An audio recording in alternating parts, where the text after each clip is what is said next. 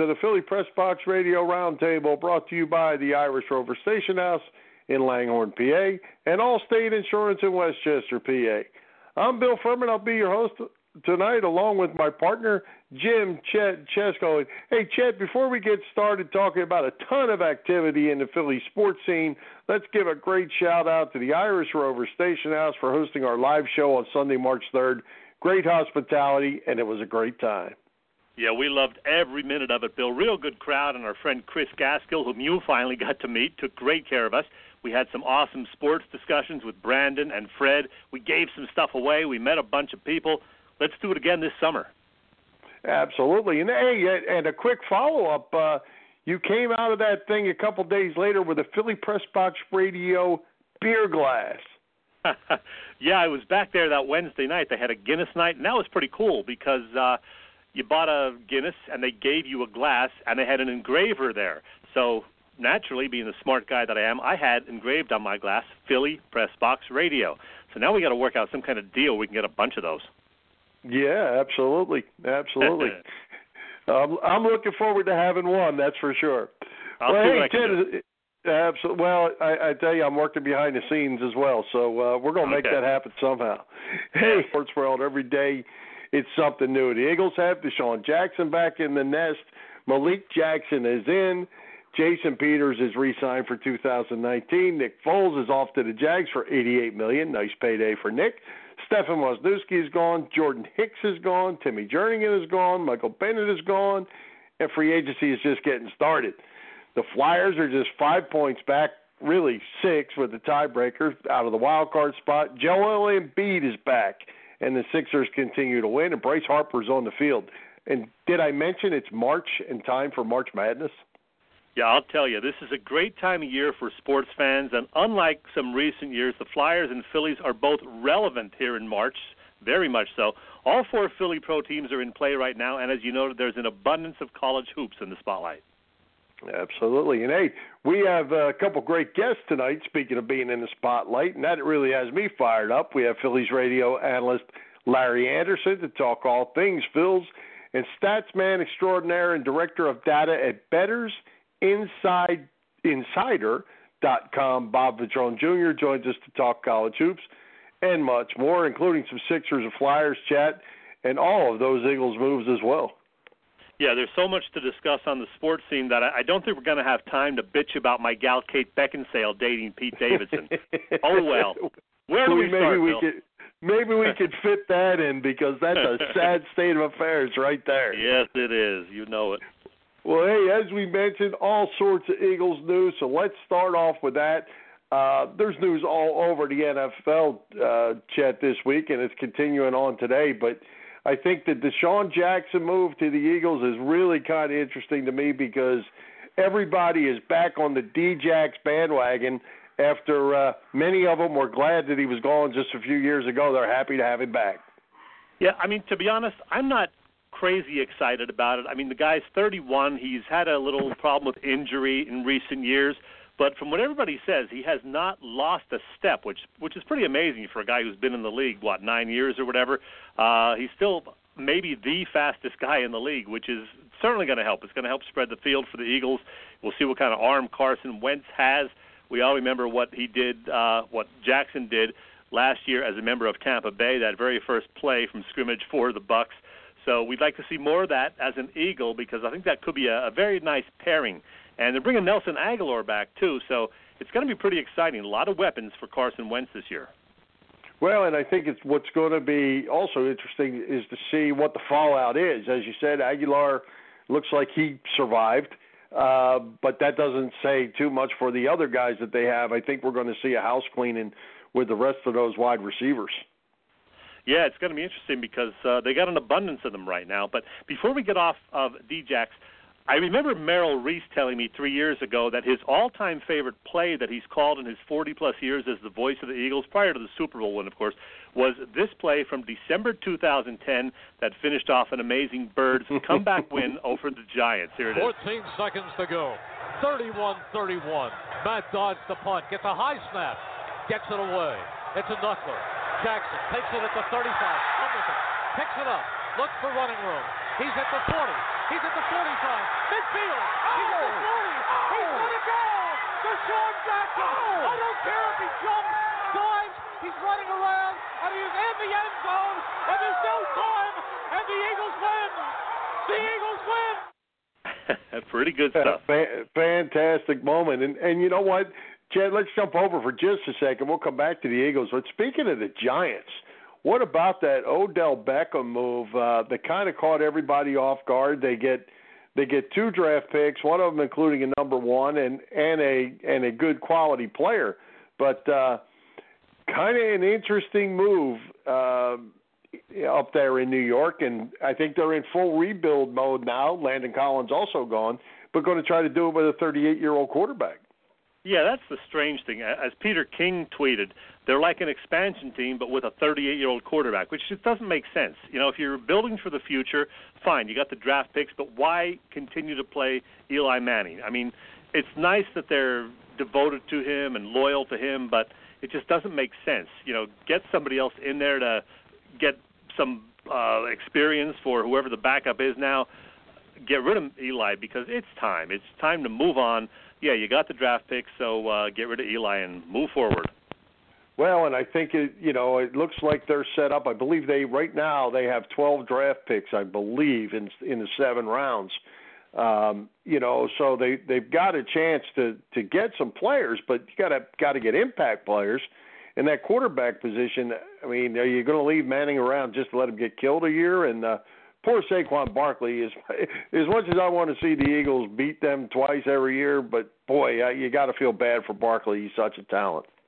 Yeah, and well, with Beckham going to the Browns, a lot of people are saying the Browns could actually be a playoff contender and maybe even a Super Bowl representative from the AFC. That would be quite a turnaround, you know, for a team that won what one game over a two-year span before last season. So the Browns are pretty much loaded on offense right now. Well, yeah, and if you remember back during the season, Fred Hugo, our resident fantasy guy and our football guy, uh, kept saying that that Browns defense is a pretty good defense to begin with. And now they've added all these offensive weapons, and they are loaded up. I mean, they're loaded up on offense uh, to the point that they're probably going to move a couple of those guys out and get better players or better draft picks or whatever. Uh, now the offensive line may still be in question, but off, uh, offensive weapons wise, they are loaded. Yeah, they are. Hey, let's get back to the Eagles before we uh, talk a little baseball. Uh, a lot of guys, as you mentioned, are gone, and I'm kind of sad to see Jordan Hicks go because he's a super nice guy. I had a chance to meet him once, and a very good player. His problem, though, could not stay healthy. Well, yeah, and you know, and I would go so far to say he was an average player. I'm not going to say he was a good player. I I, I thought he showed some signs of being good, and then he'd get hurt, like you said, and uh, we'll get to his money a little bit later on. But uh, Timmy Jernigan also gone, and Jernigan was an in, impact player, as was Michael Bennett in his one year. Um, so they're both gone, and they're going to try to use Malik Jackson to fill that hole a little bit. So a lot more moves coming there, I think. Yeah, I was a little disappointed about Bennett leaving, but then we heard, you know, after the departure that he was not the greatest guy in the locker room, and he did not want to take any kind of a pay cut. In fact, he wanted a pay increase, and the Eagles just weren't going to do that. Brandon Graham, though, got a nice extension. Uh, we thought maybe he'd be gone, but they're keeping Brandon Graham around, so good for him. And now we have to figure out what's going to happen with the running backs. Yeah, because they, you know, on the free agent side, there's really not a whole lot left out there. Uh, so you're either going to draft one. Uh, they still have Jay Ajayi, who is a free agent testing the market with nothing happening. At least it doesn't look like right now. So they're going to have to make a move unless they end up trying to draft somebody or just uh, continue to run off running back by committee. Yeah, I don't know, you know, what he's going to be like coming back off the injury. We still don't know anything about Darren Sproles, whether he's going to try to get one more year out of that body or not. I don't think he's going to be back. And you know, Corey Clement was hurt at the end of this past season, so there's a lot of question marks in that backfield. Yeah, well, Corey Clement, I think, was hurt the entire season. Yeah. And you know he he just struggled all season. He just couldn't get on track, and I believe it was due to injury. But you know those guys don't talk about that; they just play. And uh, so I think Corey Clement's certainly a, a player in this mix, and uh, maybe he'll step up and be that guy. I hope so. I hope so. And of course, the key is keeping Carson Wentz healthy on the field for an entire season because, I mean, right now we have Nate Sudfeld as the backup, and maybe somebody else will be brought in, but got to keep number 11 healthy. Yep, and they decided to get rid of Wisniewski, which uh, was kind of interesting to me. You know, I've been a Wiz fan all along, and they kept playing Seumalo, but uh, I don't know what it was they didn't like about Wisniewski, but he is no longer a Philadelphia Eagle. Well, like a good cheesesteak, sometimes it's whiz, sometimes it's whiz out. Now it's whiz out. it's whiz out right now. Hey, Chet, let's let's move on. Uh, Clearwater is buzzing with the signing of Bryce Harper. All the games are sold out. There are even tickets on StubHub for spring training games. You got to be kidding me. I hope you already have tickets for your trip down here. Yeah, I'm good to go. I'll be down there the end of next week, seeing the game. I think Sunday, the 24th, against the Orioles, I believe it is. Got my ticket. I'm good to go. I can't wait. Well, I will tell you, a couple days ago, I looked on the Yankees website because the Yankees they're playing the Yankees tonight, and just just for the heck of it, the only tickets that were available were around the dugout area for eighty dollars. Wow, eighty dollars for a spring training game. Yeeks. Well, and they got a lot of the they got a lot of the key guys in the lineup tonight. In fact, the first five or six guys are the guys who may be in the lineup opening day, which is nice to see. So uh, you know you're going to see Harper and Realmuto and Hopkins, uh, Hoskins rather, and uh, Franco. I think is the DH this evening. So a lot of key guys are in there, one through six, and uh, we'll see what they have to offer. Well, I'll tell you, I went to another game uh, since I've been back uh, when they came over to Lakeland again the other day to play the Tigers, and uh, Jean Segura played at shortstop, and the rest were Triple A all the way down the lineup and the pitchers. There was not a varsity player to be found. Uh, if I was paying big money to go to that game, I would not have been happy. Yeah, you hate that, and sometimes that's what you're going to get when it's spring training. Because sometimes you know guys are in a, another game somewhere or working on conditioning, and or sometimes the manager just decides to give us to give a bunch of guys off. You just don't know what you're going to get in spring training. That's right. Well, hey, you had a chance to visit with Phillies radio analyst Larry Andersen just today, uh, this afternoon. Is LA as fired up with everything as uh, as everybody else is? I think everybody connected with the Phillies is fired up this spring, Bill. The players, the fans, and yes, the broadcasters like Larry. He couldn't join us live this evening because he's calling the game with that Scott Franzke who we had on two weeks ago.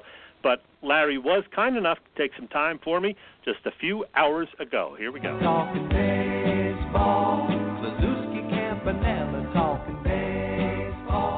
Happy to be talking Phillies baseball again this year with this guy, the radio analyst for the Phils, well, for half of the games anyway, the great Larry Andersen. Welcome back, LA. Thank you. Thanks for having me back.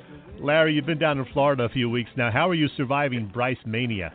Uh, it's crazy. It's just insane that, well, maybe not the gas prices, but I think he's affecting every other price. Whether it's flying down here, that the prices have gone up since he signed, uh, and I know it's spring break time. The, the prices they've gone to the airlines is crazy compared to what it used to be. And everything has happened since he signed. It's like it's nuts. And the, the, the excitement, though, the energy is something that I think everybody's looking forward to getting back to, especially some of these young guys. I know Nolan mentioned it, uh, of just the electricity at Citizens Bank Park. When the fans are into it, and when the team's winning, there's no place like it. That's what I love. Why I want this team to win it is so these young kids can experience what I experienced in 93, in 2008, what those guys experienced. There's nothing like winning in Philadelphia. Yep. It was certainly a long process. It took four months before they finally landed Harper about two weeks ago. What does the addition, beyond the excitement, what does the addition of this 26 year old six time All Star do for the team? Um, on top of the fact that you know he can just put up some numbers, and I know last year was somewhat of an off year form average wise. Having his bat in that lineup makes everybody else around him better. And I know Franzke and Kevin Frandsen and myself talking the other day about Harper in there and what it's going to do for Hoskins. I think that his first game when he DH, he walked. Hoskins comes up, hits home run. I, I think it's going to help the other guys in the lineup as much as uh, as anything. It, it's just going to you look at the lineup and you go, wow, he, where where do you go? I mean, it's it's one of those lineups where you go, uh, there's not really an easy out here. Who who can I deal with? And and that's I think what he does. He just he just he makes it a a, a nightmare for the opposing pitchers. That's for sure. Hey, I've said on our show, and I mean it, I really like every single one of the moves Matt Klentak made this offseason. I mean, the acquisitions of Jean Segura, Andrew McCutchen, David Robertson, JT Realmuto, all pre-Harper. That's a pretty good bunch of additions. Yeah, no question. For me, accentuated if the Phillies can extend his contract, the best pickup of the whole winter for any team in Major League Baseball was the Phils getting JT Realmuto. I think that was the biggest free agent catch, or not free agent, but the the biggest trade or free agent. The big, biggest move of the off season, I think, was getting JT. You, you give up uh, Sixto Sanchez. He's a, a kid in A ball with an unbelievable ceiling if he stays healthy, and there's no telling what he can do. But he's not pitched above A ball, so I'm always for getting a, a young player with the track record at the major leagues and give up a minor league guy in, in low A ball, no matter I don't care where he is on the prospect list. I think it's just a tremendous move. How about McCutchen? Does he still have something left? Yeah, no question. I, you know what? And I I said this probably I don't know it, it, ever since I've been broadcasting, so 20 plus years and there's three players that I've literally gone up to and told them how much I appreciated and respected how they played the game because of the way they respected the game, respected former players, respected the way the game's supposed to be played.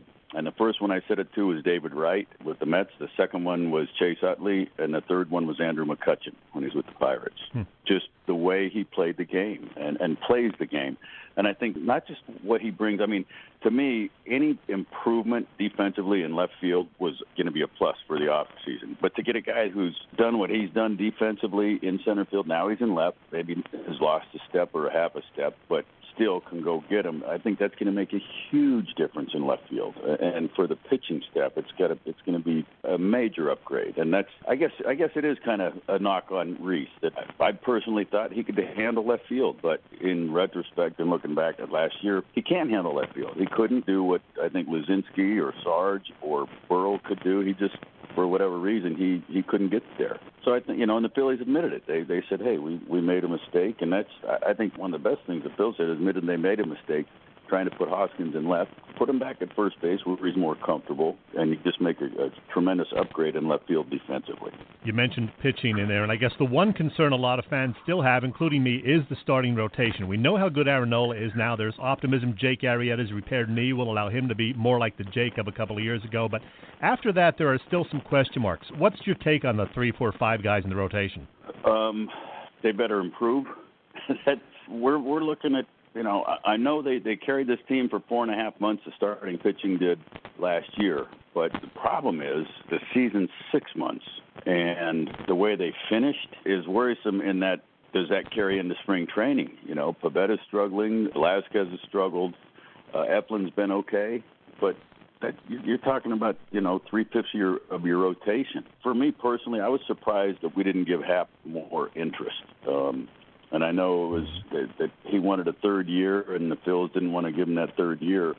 But to me, I mean, if you're going to spend stupid money, that is some really good stupid money to spend. I think to give Happ an extra year to help this rotation. I mean, this is a guy that had a 3.65 ERA, and I know it's about FIP anymore, but he had a 3.65 ERA in American League East last year. That's facing Boston Yankees, or you know, depending on what team he was pitching for.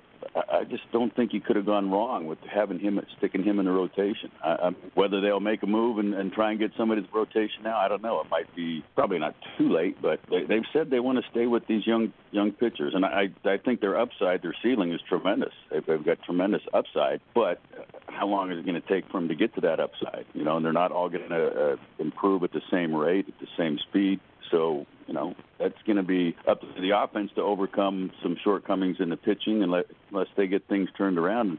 the stuff is there. It's it's not a matter of you know they don't have the the stuff to get guys out. There's certainly I think Pivetta and I've said this and I think if he came up with a changeup and got comfortable with it and just got a little better with his command, he's got Scherzer kind of stuff. And I know that's crazy probably for people to hear, but he does. He, he has that kind of stuff. It's just a matter of you know, Scherzer can go out there and throw any pitch at any time in any count in any situation, whereas Pivetta can't do that. And that's the difference between the Cy Youngs and the guys that have the potential but aren't there is consistency. That's the whole thing, and that's that's what we have to get from from those three, four, and five starters. Yep. Hopefully, one of those guys will have a breakout year. Yeah. I, I said on our show last week one of the most important guys on the Phillies this year just might be Chris Young, the new pitching coach. You would know better than me. How big an impact does a coach have on pitchers? A, big impact. I mean, it, the, the biggest thing is the pitchers themselves having confidence in their pitching coach. And I've had pitching coaches who, you know, people swore by some of the greatest pitching coaches in all of baseball, and and I've had them coach me, and one in particular who I just did not think was a good coach at all. I, in fact, I thought he was terrible, but he was a big time big league pitching coach for a lot of years. He's retired to now recently from I guess his last club was St. Louis, but I just, you know, some people raved about Dave Duncan. I, I just did not think he was a. For me, when when I had him as a pitching coach, I thought he was terrible. The best advice he gave me was I need to find my rhythm. Uh, okay, well that's that's super. That's just that's some great coaching right there. Meanwhile, he's working with the bat boy in the bullpen, and I'm out shagging in left field. So you know those things happen. It's it just depends on who you have and and how you relate to to your pitchers, and I think that's the biggest thing. If if CY, if Chris Young eh, can, is relatable to these pitchers and and they trust in him, that's the battle. It doesn't really it doesn't matter what anybody thinks of him. It's it's like when people ask me about Gabe Kapler, it's like what what do you think of Gabe? It's like it doesn't matter what I think. What do the players think of him? That's what matters, and the players like playing for him. So yeah. that's all that matters. Same thing with the pitching coach. The Phillies bullpen is pretty crowded. You got Seranthony, hmm. Robertson, Neris, Hunter, Neshek, Morgan, Ramos, a few others. Will Gabe mix and match there, or how do you see things shaking out over the final three innings of tight games? I think he's going to try and do kind of I don't want to say by committee, but maybe by matchup. I, I think you're going to see Robertson, Dominguez, Neris near the end of games, maybe some Neshek they've certainly got they've got the arms, they've got the stuff. I, I think the bullpen is really one of the strengths of this ball club. And then I think as the season goes along, I, mean, I think Gabe is not opposed to having a closer. You know, one guy to pitch the ninth. I, I don't I don't think he is at all. If if he had a guy with the track record like Kimbrel or somebody like that, I don't think he'd be afraid at all to name a closer. But until somebody steps up and says, I can handle that ninth inning every game for however many games you need me. Until that guy steps up, I, I think he'll just go with probably a combination of Seranthony and Neris and Robertson to close games out. And just depending on what the situation arises at, at that eighth, ninth inning, I think will determine what he does. You mentioned that you think Rhys Hoskins will have a big year with Harper yeah. most likely batting ahead of him. What about Maikel Franco? I think he's primed for a good year also. I think he's one of those. I, I think the fact that Machado is not here that's done with. We're not getting them. They're not talking about somebody coming in. I think that's going to help Franco relax and go out there. And for me, what he's got to do is just go out there, trust himself, and not be content, you know, not having to worry about Machado, but going out there and just really having the mindset of, you know what, I'm going to go out here, I'm going to put up some numbers. And he's in a situation because everybody's talking about Harper, Hoskins, McCutchen, Segura. He can just quietly go out there, and I think he can certainly um, put up better numbers than last year. He had a pretty good year last year, but I think he can do even better. And I think with no pressure, not worrying about any trades or getting moved around or traded or whatever, I think for him to go up there and relax and just do his thing, he's he's got the potential to hit 25 and drive in 100. Uh, there's no question about it. I, I think he's got a, a good chance of doing that. Speaking of numbers, I think the over/under from Vegas is 89 and a half for the Phils. What do you say, Larry? Wow. You know what? There's a big if to it. If the rotation does what they did the first four and a half months last year, I, think they can hit 90 plus. If that rotation doesn't improve over last year or the last six, seven weeks, might be hard pressed to, to get 84. It's going to come down to the pitching and obviously the offense is much better, so that's going to overcome some of the pitching woes that, that might they might run into with the young staff. But I think just the, getting that consistency from those starters, if they get a little bit of consistency and a little bit of improvement from each of the three, Pivetta, Eflin, and Velasquez, I, I think 90 is well within reach. Final thing, LA, the Phil's radio crew downsized a bit a few months ago, going from three Kevins down to just one. Any advice for Kevin Frandsen as he gets set to work a full season of road games with your pal Scott Franzke? Um, be on your toes. Just be ready for him to lead you down a bad path because he will do it. I love it. No, I, I tell you, it's, it's great to have him on board. Lots of energy. He loved his time in Philly. A good baseball guy, and he's. Uh, I'll put it this way: not as an old timer as much as I am, whereas I'm more traditionalist, not as up to beat on the analytics. Trying to get there, but I think Frandsen's already there and got a good idea. A big help in the radio booth. Larry, as I knew it would be, this was great fun. Thanks for visiting Philly Press Box Radio again. Have a fantastic season. Thanks, Jet. You too, pal. Appreciate it. Hey, Chet, I got to tell you, LA is on top of it, and what even makes me happier is him and I are in complete agreement. The JT Realmuto comment, which I actually made to you uh, last or two weeks ago, uh, I'm 100% on board with that, and with McCutchen. yeah, I love talking to Larry, and uh, it was great hearing him throw Dave Duncan under the bus. By the way, uh, Larry's a good guy, knows his baseball certainly, and I've heard a lot of people say that about McCutchen. Just a great guy, knows how to play the game, plays it right, respects the game. So yeah, we agree with Larry on that one. Well, and you know I'm a fan of Andrew McCutchen from long time ago. Yep. Hey, one one other comment I want to make, Chet, though, because I think uh, and, and you could hear it in LA's voice, and it's and I hear it everywhere I'm going around down here. Um, I just hope that the Bryce Harper thing is so it's so hyped up. I hope that it works out. You know, I mean, if the guy, I, I think the expectation is first of all he's a 250, uh, 260 hitter, career hitter. That he's going to hit 300 and he's going to hit 40, 50 home runs, drive in 130 runs. That's not. That's probably not feasible. No, probably not. So people have high expectations, understandably, but uh, it's more about just him fitting in and helping the other players around him have better seasons. So, you know, don't expect, like you said, you know, 45, 50 home runs and a gazillion RBI. Just put up some solid numbers, play good defense too, which we want to see, and make the other players around you have better seasons too. So, it's, it's going to be fun. It's going to be fun watching this whole thing play out and and and win. Most importantly, and win. That would be nice. All right. Well, hey, Chet, uh, we mentioned early on about thanking the Irish Rover Station House. So tell us what's going on at the Rover.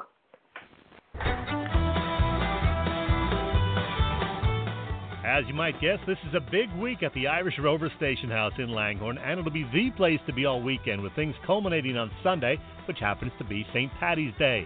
There'll be bagpipers and Irish dancers. The John Byrne Band is there from noon till 4 Sunday. Then DJ Endo takes over at 5. And of course, the Irish Rover will be serving its famous corned beef and cabbage all day long. Plus, your favorite Irish beers and craft brews. Don't miss it. Now, beyond St. Patrick's Day, there's a painting party on Tuesday the 19th, and the Blue Moon team will be there Wednesday evening the 20th. All of that, plus the usual great stuff food and drink specials, happy hour deals, and much more. It's the Irish Rover Station House on Bellevue Avenue in Langhorne. And they call her the Irish Rover.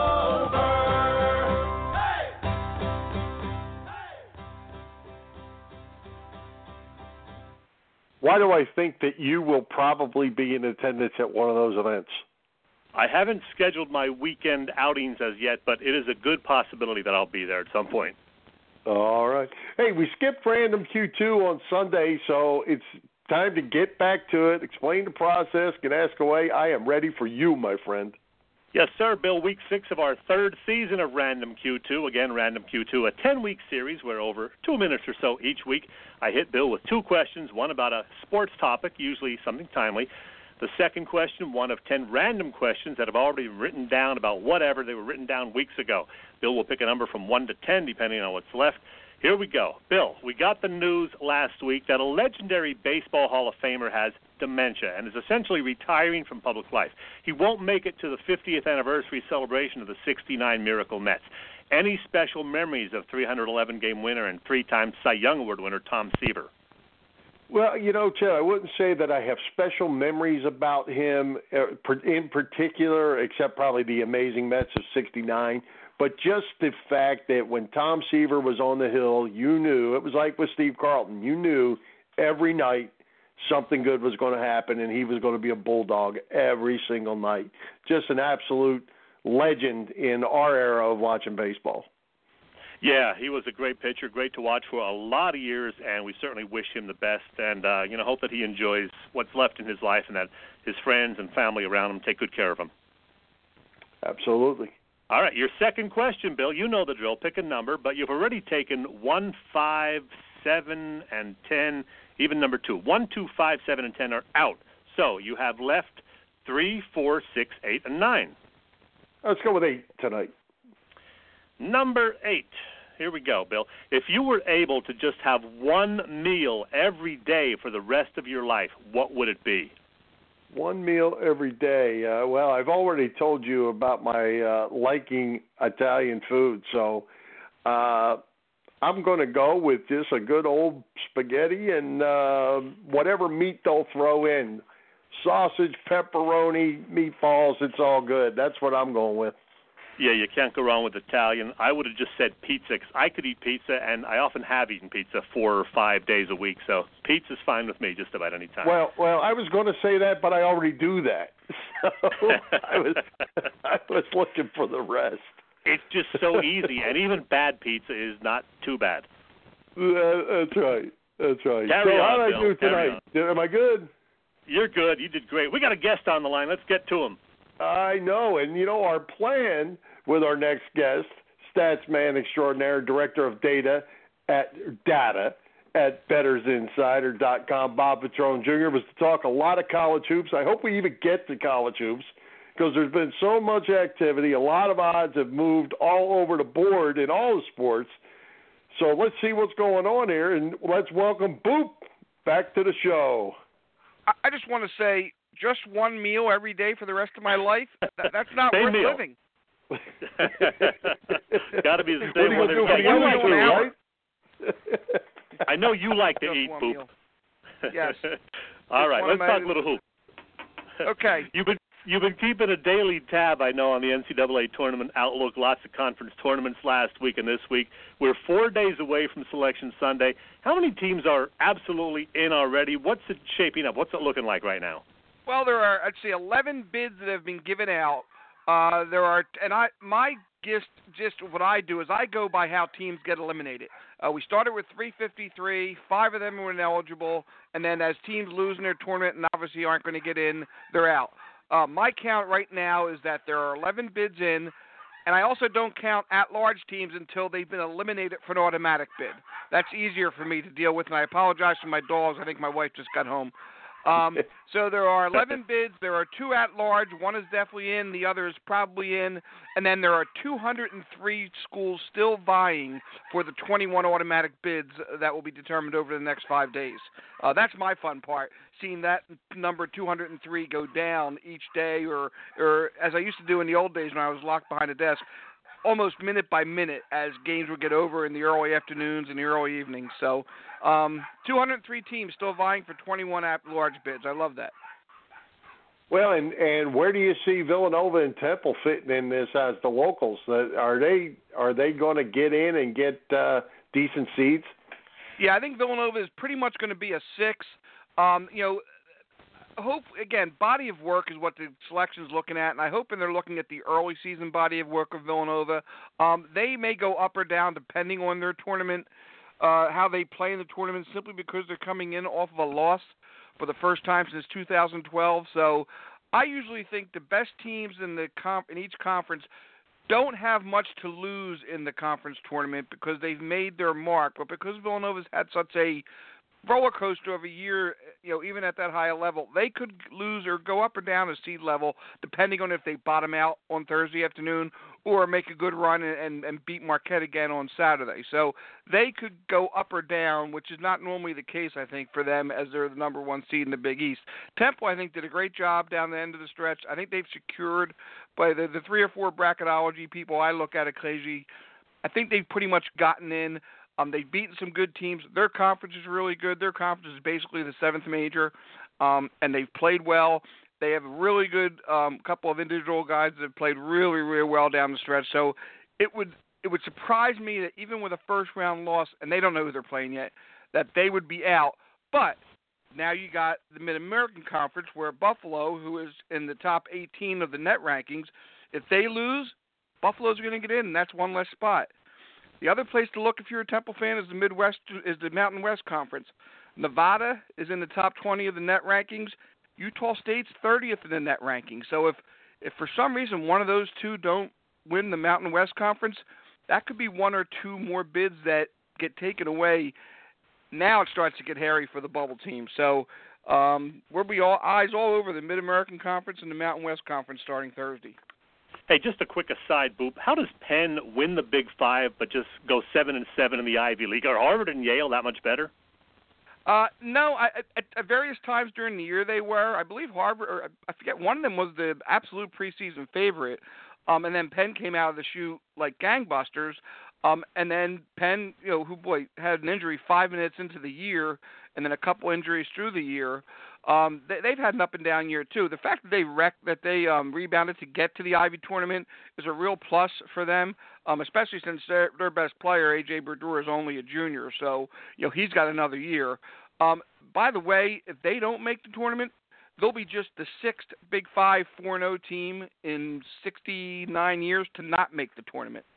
Oh wow! Wow, interesting. Hey, by the way, yeah, what do you last think one of was the 2000, 2001 Villanova. So Nice. What do you think of the NCAA Sorry. tournament being a 68 team field? Would it be better to go back to 64, or are you okay with the four playing games?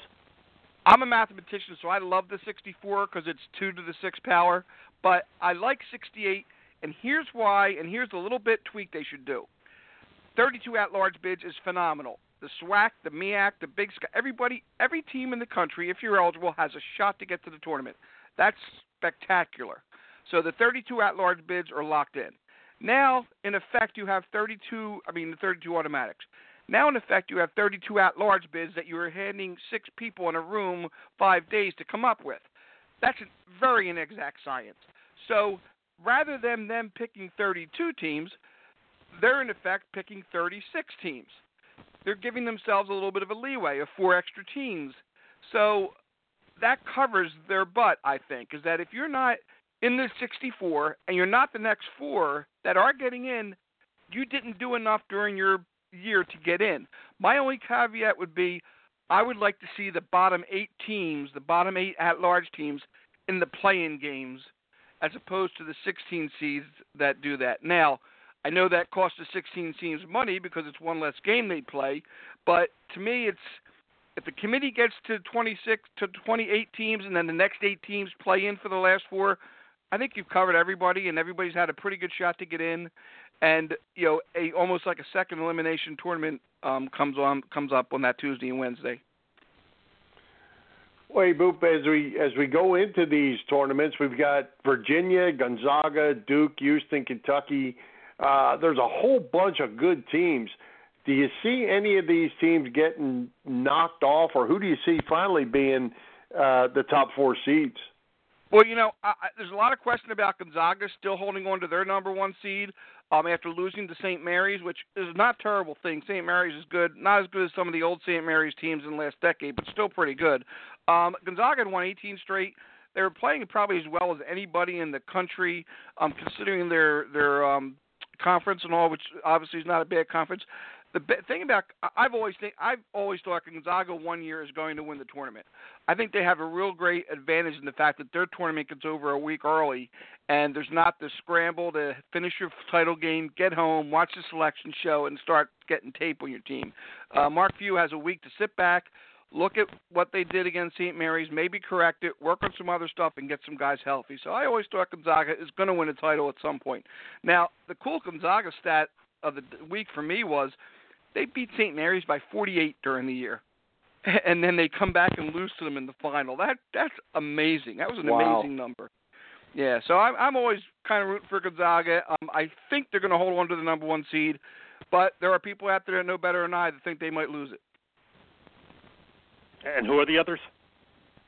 Uh, Virginia, North Carolina, and Duke. There is talk of a three one three ACCs getting the one seed, um, and then beyond that, I believe at LSU, Kentucky. There's a whole another set that could be the next one. So, um, a lot of that will play out during the week. and that's part of the fun of this week, which again for those teams is almost like a quasi single elimination. Um, you know, do you get knocked out of your one seed? Do you have to play a tougher road? Do you get that for a lot of those teams? Do you get sent to a farther city in the tournament than the close one that you would like, as the benefit of a higher seed? Boop, speaking of basketball, I want to ask you about the Sixers. How far can they go this spring? And you have some interesting stats about the Sixers, you tell me. Yeah, I want to congratulate Joel Embiid last night on his 100th, 150th career game, which sounds great until you realize he's missed 246. Um, you know, that just my thing about the Sixers is cohesiveness. I, I don't know nearly enough as much about NBA basketball in 2019 as I do in college basketball, or that I knew about the NBA back in the 1970s. But I don't know how important cohesion is in today's NBA, and the Sixers don't have that. You know, they had new guys come in and they played well for a game or two, and one guy would play good, the other guy wouldn't, and then Embiid gets hurt, and now Butler has a day off, and this guy does that, and I just don't.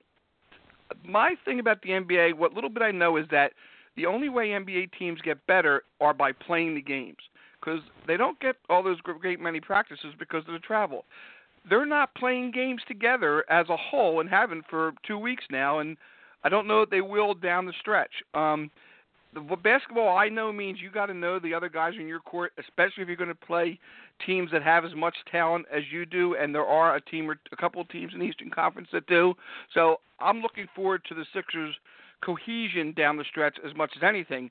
The one good stat I've seen in the Sixers is, you know, Ben Simmons obviously has numbers at the yin yang, but all of a sudden he's a good free throw shooter. Last five games he's shooting 78% after yep. shooting 58% for his career.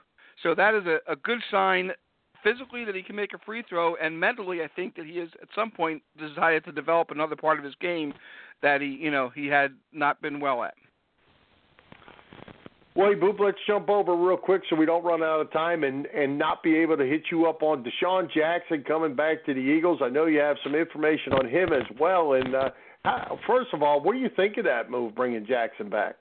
Absolutely spectacular. I, I would have done it an hour after he left, to tell you the truth. Hmm. Whenever some, when as soon as they said they were getting rid of him, I would have told Chip Kelly, "Here's your ticket. Have a nice trip. I'm bringing him. I'm going to get him before he. I'm going to send John Clark to the airport to get a guy before he leaves, and bring him right back." That was that was one of the worst moves in the history of the organization. Um, so I'm glad he's back. I'm glad he's still good. You know, he averaged 19 yards. Uh, he led the league in yards per catch last year, so he still has it. Um, you know they it's an, it's a weapon they need. He's not going to be pushing anybody out of a job because he's you know by far going to be their deepest threat. Here's my DeSean Jackson stat for you. In the last 14 Eagles games in which he's appeared, either as an Eagle or as a team playing the Eagles, his team is 12 and two. That's what you need to know. It's all about the W's. Yeah. Yes, it is. Hey, what we need to know is uh, what is BettorsInsider.com? I didn't even know you were involved with this until a couple of weeks ago. How did this start, and what exactly does a director of data do? Uh, yeah, well, it, put it this way: the original title was going to be Darth Data, um, but that didn't work out. It is a very laid-back look at a, a sports betting and B a lot of the other types of gambling that's out there. Howard Gensler, who used to wrote, write the Tattle uh, column for the Daily News for many years, and I had talked about different projects through the years that we may want to take on at some point. So when we both left the Daily News together and then sports betting became legal, we settled on this. It is a laid back look at sports betting in general, other gambling such as the casinos and horse racing and e gaming, um, and the casino entertainment industry and stuff like that. And and I do some regular non gambling stuff on the site.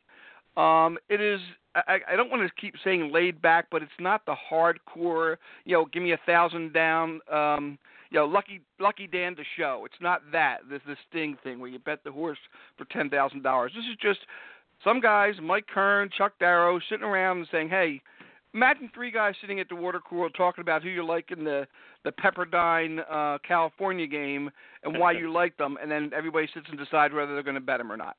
Um, so it's it's a work in progress. I think the whole sports betting thing throughout is still learning, feeling its way around from the people that are running it to the casinos to the sports books, and we're on the other side of it trying to figure out what the best place is for us. Um, and we have a lot of fun with it. Um, you know, like I said, I have a quiz every day at noon that I put up.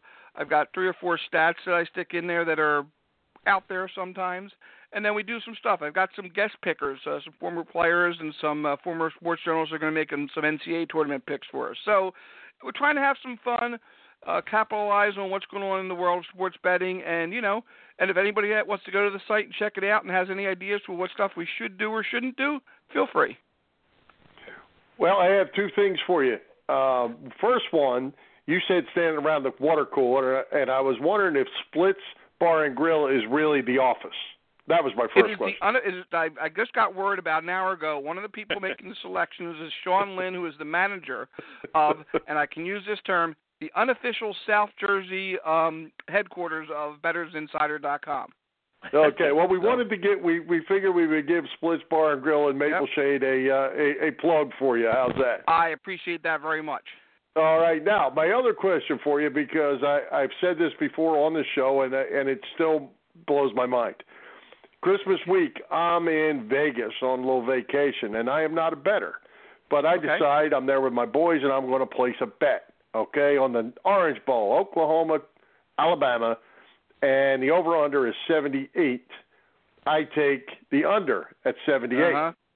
Six Yes. hours before the game, they moved the line to 80. Mhm. Okay, the game ends at 79. How's Yes. that happen? You, you know, uh, one of the uh, things that um, we talked about having a column, and once we get going more, having a guy who only looks at those bad beats because they happen all the time. Sometimes they happen on wacky plays. Uh, sometimes they happen on, you know, uh, because a team just stops playing.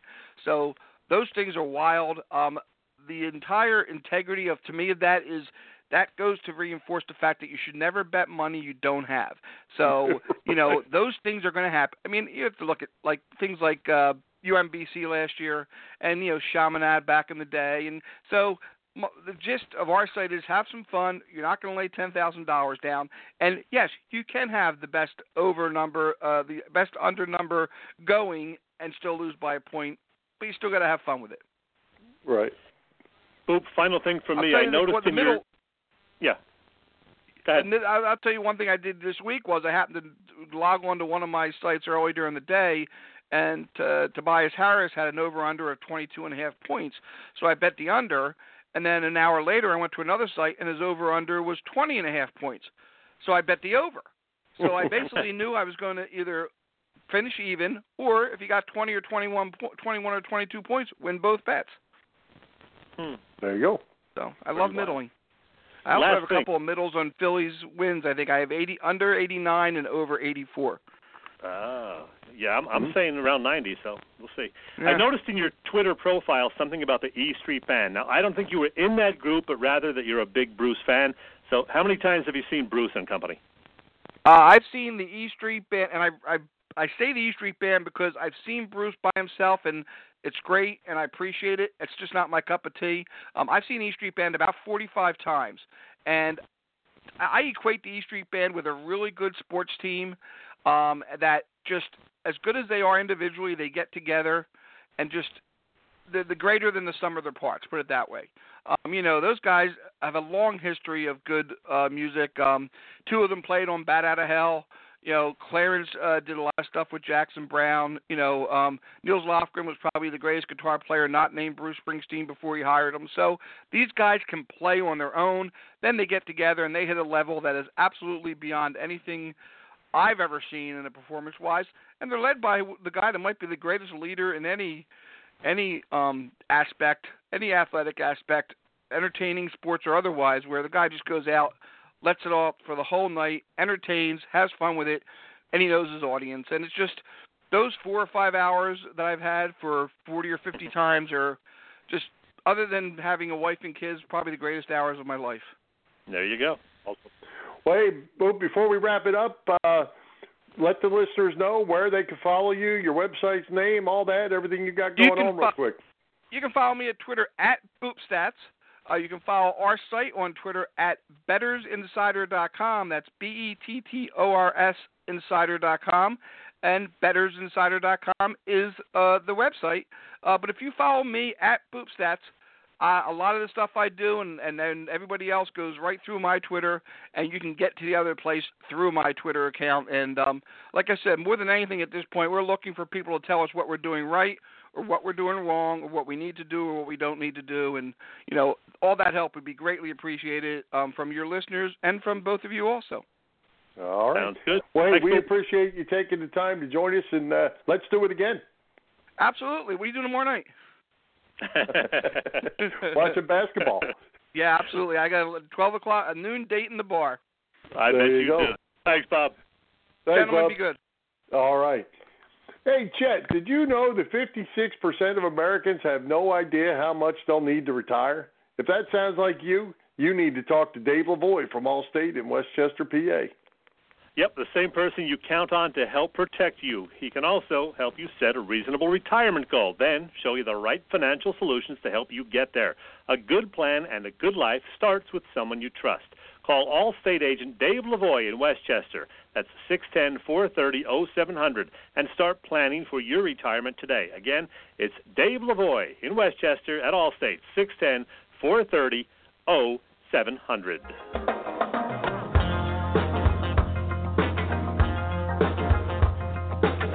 Hey, Chet, the Flyers, five points out of that wild card spot, as we said, six points with the tiebreaker. Carter Hart is back for tomorrow night's game in the pipes against the Capitals. Are they really going to be able to pull this thing off, or is it, are we still just wishing? Uh, I hate to be the guy to say it, but I don't think they are going to pull it off. Yeah, they're 18 5 and 2 in their last 25 games, which is phenomenal, but there's only 13 games left, and that's one problem. Another issue is that their schedule over the next week or so is really tough. The Capitals, the Maple Leafs, the Penguins, the Canadiens, four teams that happen to be ahead of them in the standings. I know the Flyers have played very well of late, but the tough schedule and time are just not on their side. Yeah, I think they're a little far back. Those two that that week they lost those two out of three. They needed to win at least one of those, one more of those games, and they didn't do it. But hey, speaking of being back, Joel Embiid is back, and he's really good. Yeah, I mean, he got off to a rough start last night. The whole team did. They played down to the level of the awful Cavaliers, but I'll tell you, in the final minutes of that game, he came up huge, made a couple of shots, blocked a couple of shots, pulled down some rebounds. He was a dominating force the last couple of minutes of that game, and the Sixers got the W. It wasn't pretty, but I'll tell you, he is the key guy for them. That's why they're only what five and seven in the games that he has not played. I think they went four and four the last time he went out, but before that they were one and three. So yeah, five and seven in games without Embiid in the lineup. They need him to stay healthy. Well, I think I have not gotten to see every one of their games, uh, but I think that was maybe the best defensive game that I think I've seen him play. Yeah, he was terrific, and kudos to Ben Simmons also. Ben had a real good night. Only uh, two turnovers, I think, and he had what 25 points, 10 or 11 rebounds. So another solid effort from him. And as Boop mentioned, he has been shooting the free throws a lot better, 78% or so over the last five or six games. So kudos to him. Still want to see him take some jump shots, but it's starting to come together. I think they've got what 14 games left or whatever. They're still on pace for 52 wins, just like last year. And you got to use these last few weeks of the season to get ready for the postseason. Yep, time to get tuned up. All right. Well, hey, Chet, let's give a shout out to the PPCC 118 Raz Room. They post great sports memorabilia on their Facebook page so people can take a chance of winning something they may not be able to afford or have access to. All items come with certificates of authenticity. They continue to run out great autograph memorabilia from all the Philly teams and more. There are only 21 lines available, so your chances of winning are 1 in 21. Pretty good odds. Check out their Facebook page. Like it or follow it. It's PPCC 118 Raz Room. That's right, PPCC 118 Raz Room on Facebook. And hey, Chet, our man Corey over there at uh, the Irish Rover Station House, the one the Brian Dawkins jersey, Yeah. courtesy of the Raz Room, was pretty excited about that. Oh, as as well he should be. That was a great jersey, and uh, he was happy about it. We got some pictures with him, and like I said, we're going to do that again in July, and hopefully have something else to razz off, and you know, give some other stuff away too. Absolutely. All right. Hey, who's coming to Philly Press Box Radio Roundtable next week, Chet? Because I'm going to tell you, Larry Andersen and Bob Vetrone were two fantastic guests tonight. Yeah, well, we got another one next week. One guest is confirmed for next week, and he's a guy that we have on every spring at about this time as we continue to cover all the bases. See what I did there in terms of Phillies baseball? It is the television voice of the Phils, T Mac, Tom McCarthy, joining us. We will also have a second guest still to be determined. Well, you you know we're going to be loaded up with T Mac. He'll be uh, he'll be three weeks into spring training, and he will have all the information that we are possibly going to need. I am sure. Love talking to T Mac. You know it. Well, hey, let's uh, remind our listeners to visit our Philly Press Box Radio website, phillypressboxradio.com. We cover all the big stories of the Philly sports team. Also, write a few articles ourselves. We even get a couple movie reviews in there every so often, Chet. you can listen to our last two podcasts, our latest Vimeo as well. You still have our sponsor banners going across the top. You can click on the Irish Rover Station House, Bob Sullivan's LakeYourAge.com, Allstate Insurance banners, and go directly to their websites. Remember, it's PhillyPressBoxRadio.com. Yeah, that's all true. And remember, if you're if you're listening right now, you obviously know how to find us. But remember, also subscribe to our show on iTunes. Make sure you subscribe to the show called Philly Press Box Radio Roundtable. Leave us a nice review if you have a moment. We would appreciate that. We're also on Stitcher and check out the TuneIn app. I'm a big fan of TuneIn, so favorite us on there. Right, and you can also go to blogtalkradio.com slash Philly Press Box Radio, and you can like us there as well, so you can get all of our updates. All sorts of places to find us. You betcha. And with that, do we have a parting shot for you, Mr. Chesko? And is this your Kate Beckinsale time? No, I'm not going to talk about Kate. I'm too upset. I'm going to talk about football. The NFL bill is pretty impressive. The season goes from early September through early February. Five months of games that matter. Yet the league somehow keeps our attention year round with off the field stuff. No, I'm not talking about you, Bob Kraft. Coaching changes, the combines, free agency, mock drafts, the actual draft, OTAs, the official schedule announcement, etc. It's mid March, and the league is dominating the headlines this week with the legal tampering stories, the players coming and going through trades or free agency. It just never stops. The NFL isn't perfect. There are still issues with officiating and instant replay, and some guys making headlines for the wrong reasons, but by and large, the league knows how to keep us interested. Absolutely, and uh, nothing more exciting than this than these last few days across the whole entire league. It's been been crazy. And and I'll tell you what, they're spending money like they're printing it. Yeah, I'm surprised at some of these salaries that these guys are getting. Um, you know, Djax and uh, uh, boy, Kelce getting a, a new deal. Uh, Le'Veon Bell, nobody thought he would get the money that he did, but he's getting some big bucks. So uh, a lot of money and, and Nick to be made. Foles, Nick Foles' total deal is about 102 million with incentives. He's 88 million contract wow. with uh, another 14 or 15 in incentive money. He he hit bank. Good for him. He sure did. I wish him well, and hopefully we'll see uh, a Jaguars Eagles Super Bowl. That would be pretty cool. All right. Well, hey, Chet, I have a couple tidbits of things we might have missed or hadn't even thought about. And I know that you're a rowdy fan when you go to the games, but did you know the Utah Jazz have banned a fan for life for getting into a verbal altercation with Russell Westbrook? Mm-hmm. Westbrook was fined $25,000 for cursing at the fan but the fan is banned for life for talking to a player. Saw have that. you ever done that? I have never yelled at a player. No. I thought that was all right when we bought a ticket to not abuse them, but we certainly could boo them and say stuff to mm-hmm. them. Hey, we mentioned Jordan Hicks heading out of town. Did you know, Chet? Hicks not only got a $12 million signing bonus, but also got eight more million of guaranteed money life is good for Jordan Hicks, talking about hitting bank for an injury mm-hmm. plagued guy. And last, I saved the best for last, Chet. Flyers goaltender Brian Elliott is a two time All Star. Did you know that he was selected in the ninth round with a 291st pick in the 2003 NHL draft? That is exactly one player from the last player drafted. He's now with his fifth team, has won 214 NHL games nice career for Brian Elliott. And just in case you wanted to know, Chet, Arseny Bondarev was selected last by the Jersey Devils. Thought you'd There like you to go. know. Wrap All it right, up, with Bill. that, we've reached the top of the hour. Let's thank our special guests, Larry Andersen, Bob Vetrone Jr., our sponsors, the Irish Rover Station House, Bob Sullivan's LakeYourAge.com, PPCC 118, Raz Room, and Dave Lavoie of Allstate Insurance of West Chester. For Jim Chet Chesko, this is Bill Furman. We hope you enjoyed the show, and we'll join Philly Press Box Radio next Wednesday, March 20th at 7 p.m. High hopes, Philadelphia sports fans. Think I maybe wanna take a ride, wanna take a ride into Philadelphia.